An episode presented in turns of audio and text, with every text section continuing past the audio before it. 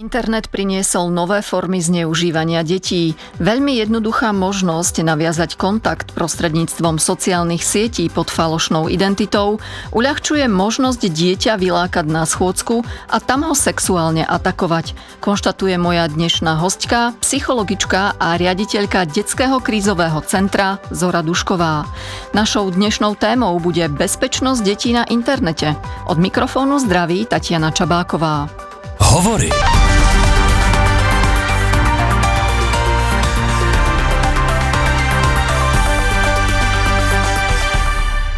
Pani Dušková, vítajte v Hovoroch. Dobrý den vám a samozřejmě i posluchačům Českého rozhlasu. Dětské krizové centrum je pracovisko, které se špecializuje na pomoc týraným, zneužívaným a zanedbávaným děťom. Pamätáte se ještě, kedy jste zaznamenali úplně prvý případ, který souvisel s internetom? To se přiznám, že v, té, v tom množství klientů a dětí ohrožených, které naším zařízením každoročně prochází, si samozřejmě úplně přesně nepamatuju. My tu problematiku vnímáme určitě nějakých 12, možná pomalu 15 let, kdy se přesně začaly objevovat první děti, kterým se v rámci kyberprostoru přihodilo něco pro ně velmi tíživého, něco, co je kdy až traumatizovalo. A já potřebuji na úvod říct, že internet a kyberprostor je vlastně strašně jako dobrý svět, že přináší velmi mnoho dobrého, velmi mnoho věcí posunul ku předu, ale tak, jak to bývá, tak také má tu svoji odvrácenou stranu a to jsou právě ta rizika, která hrozí dětem, ale kdy nejenom dětem, ono i dospělí mohou vlastně být obětí něčeho nekalého v rámci kyberprostoru. O tom vôbec nepochybujem. Ale keď pôjdeme k tým deťom a skúsime trošku rozkryť ten problém, čo by ste povedali z vašich skúseností, ktorá tá veková kategória je na internete najohrozenejšia? Já musím říct, že ze zkušenosti dětského krizového centra i toto se mění. Jiné to bylo před covidem, kdy se nám dostávali do kyberprostoru přeci jenom děti standardně až na těch 10 let. Víme, že sociální sítě vlastně byly a jsou koncipované od 13 let legálně, ale s covidem, s převodem školní výuky do online prostředí se nám vlastně dostali do kyberprostoru zcela standardně už děti v rámci první prvních tříd a kdy i kroužku mateřských školek, které byly také převedené, ty kroužky do kyberprostoru. A tyhle ty děti se tam dostaly najednou ze dne na den a nebyly a nejsou na ta rizika připravovaná. A v tom já vidím ten největší problém, že děti vlastně nikdo nepřipravuje uh, systematicky na to, s čím vším se mohou v kyberprostoru potkat. A když si uvědomíme, že tam skutečně vstupují šestileté děti, tak jsou to pořád děti, které jsou ještě velmi nerozkoukané v tom světě, které jsou velmi snadno zmanipulovatelné. Ještě mnohem snáze než ty děti starší. Takže dneska vnímáme, že ten problém se týká i takhle malých dětí. To znamená, že to dieťa je na nejakom krúžku alebo bolo v škole, učilo sa cez internet, vyučovanie skončilo a to dieťa na tom internete zostalo. To dítě z části na tom internetu zůstalo, protože se mnoho jiného v úvozovkách nedalo dělat. Ono při trošce kreativity dalo, ale přeci jenom se daleko více otevřel prostor a velmi nehlídaný prostor proto, že ty děti na tom internetu byly a díky té školní výuce se to začalo považovat vlastně za něco zcela normálního, obvyklého, na co si ta populace, myslím, velmi rychle přivykla, bez toho, aby si byla vědoma těch rizik. A Zrovna řešíme případ dítěte, které hrálo nějakou dětskou hru animovanou na internetu a do toho začala naskakovat pornografie. A to je třeba jeden ze způsobů toho, jak vlastně ten nevhodný materiál, nevhodný obsah dostávat k těm dětem. To znamená zneužívat a používat proto ty typicky dětské platformy. Kde sa to ešte odohrává, takýto kontakt, ktorý môže to dieťa potenciálně ohroziť? My vlastně obecně vnímáme v kyberprostoru dvě jako velké oblasti těch rizik. Tím prvním rizikem je to, že na děti se může napojit, navázat kdokoliv cizí.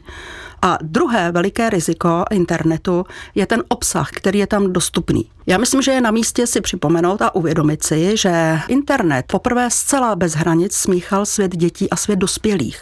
A že to tak vlastně dříve nebývalo. Najednou ty informace, které jsou určené dospělým, jsou zcela stejně otevřené a dostupné těm dětem. Takže jedno je riziko toho, že dítě může být nějakým způsobem využité nebo zneužité nějakým cizím člověkem, ale druhé veliké riziko je to, že děti se dostávají k informacím, se kterými neumí pracovat, které neumí kriticky vyhodnotit. A takovým typickým rizikem pro dítě mohou třeba být nějaké návody k rizikovému chování k nevhodnému chování. Setkáváme se s návody k sebepoškozování. Setkáváme se dokonce s návody k sebevražednému chování dětí. S tak rizikovým chováním, jako je třeba dávat si na hlavu igelitový pitlík, zkusit se škrtit a podobně. To jsou velmi nebezpečné návody i proto, že nejenom děti, bohužel i dospělí, často nabývají dojmu, že to, co je zveřejněno ve veřejném prostoru, kterým internet je, to je vlastně pravdivé a není třeba to podrobovat nějakému kritickému vyhodnocení, nějakému posouzení, případně odmítnutí. V ktorom momente sa na vás obracajú asi rodičia, pretože tie deti ešte sú malé, možno nedokážu si uvedomiť, že sú v nejakom ohrození. U těch malých dětí to bývá v momentu, kdy buď dítě sdělí někomu ve svém okolí nějakou informaci o tom, co se mu v kyberprostoru přihodilo, s čím se tam setkalo, ale také se k nám dostávají děti, které začnou vykazovat nějaké nápadné známky ve svém chování a my vlastně teprve zjišťujeme, čím to dítě bylo zatíženo a co je tím spouštěčem prostě nějakých úzkostních poruch u toho dítěte, nějakých obav, strachu, netypického chování ale také třeba sexualizovaného chování.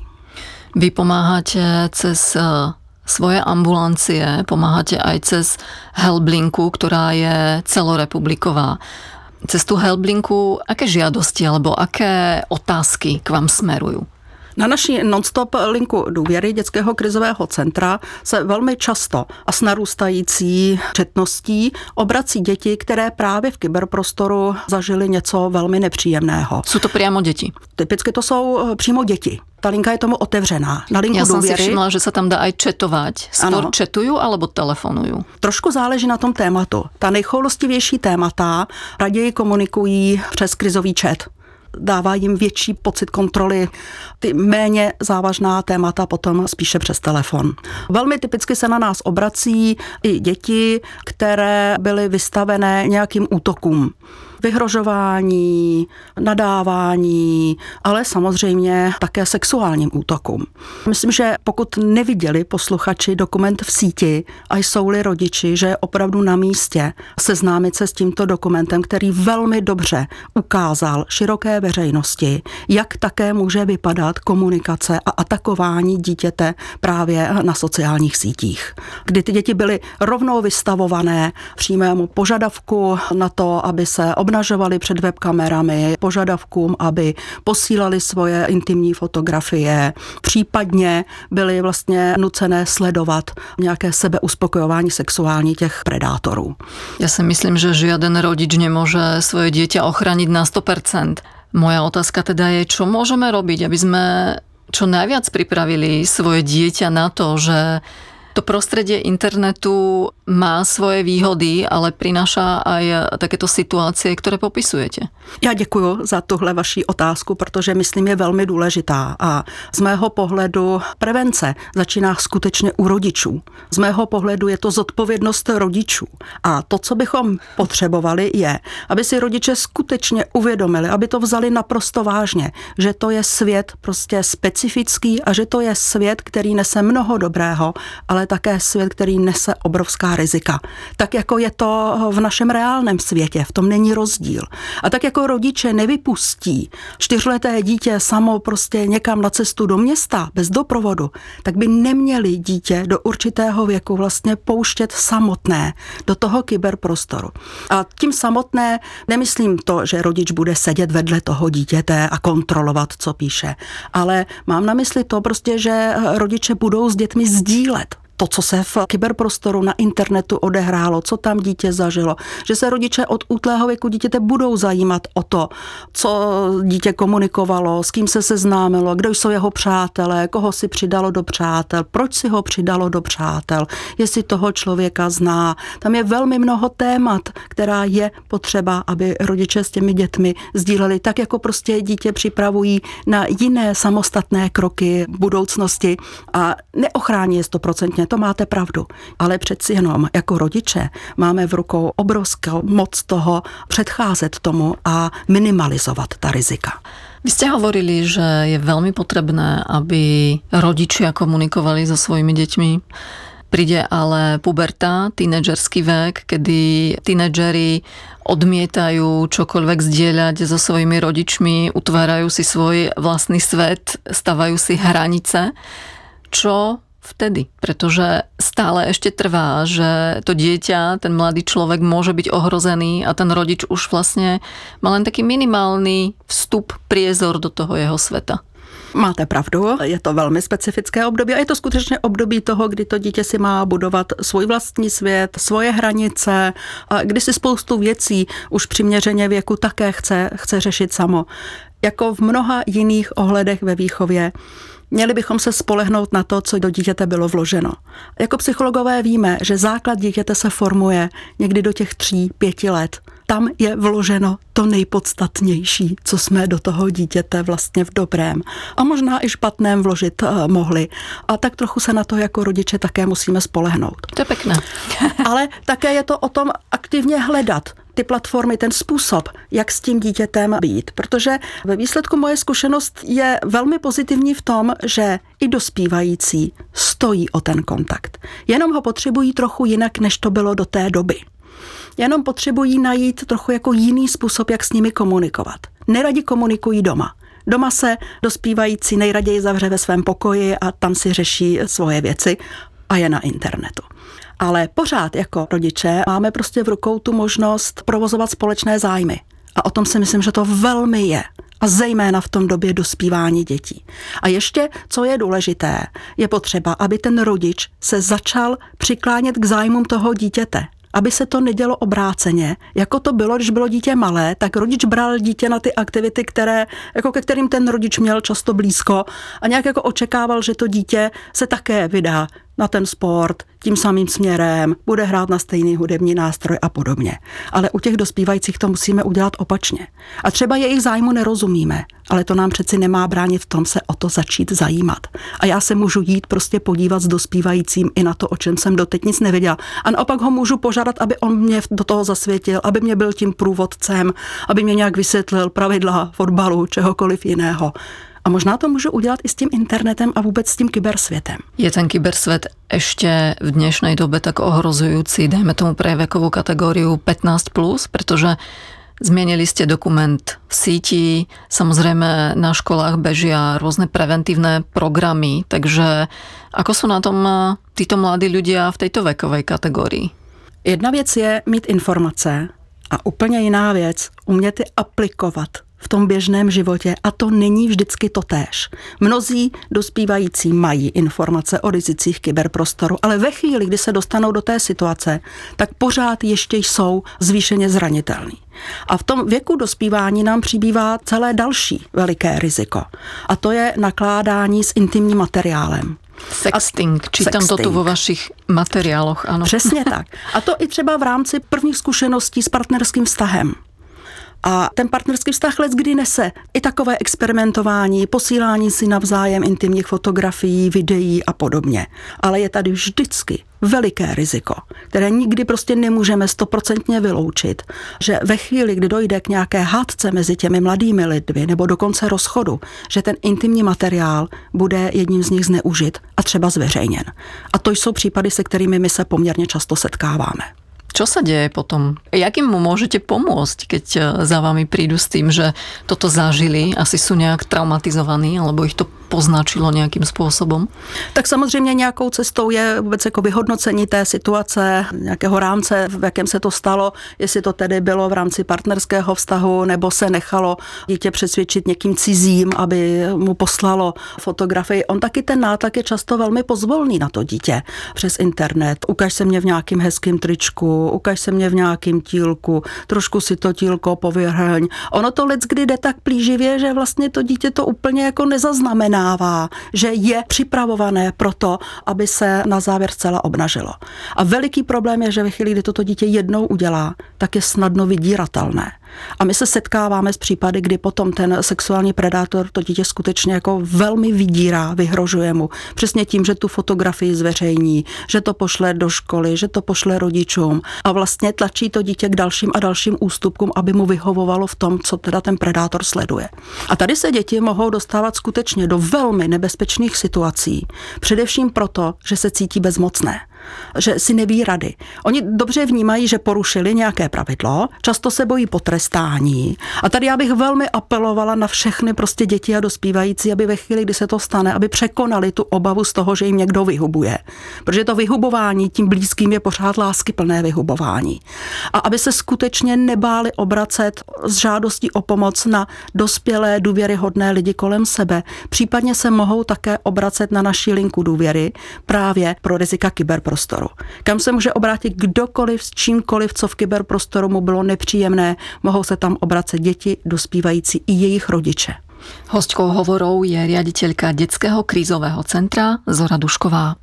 Posloucháte Hovory. Nadčasová povídání s nevšedními osobnostmi.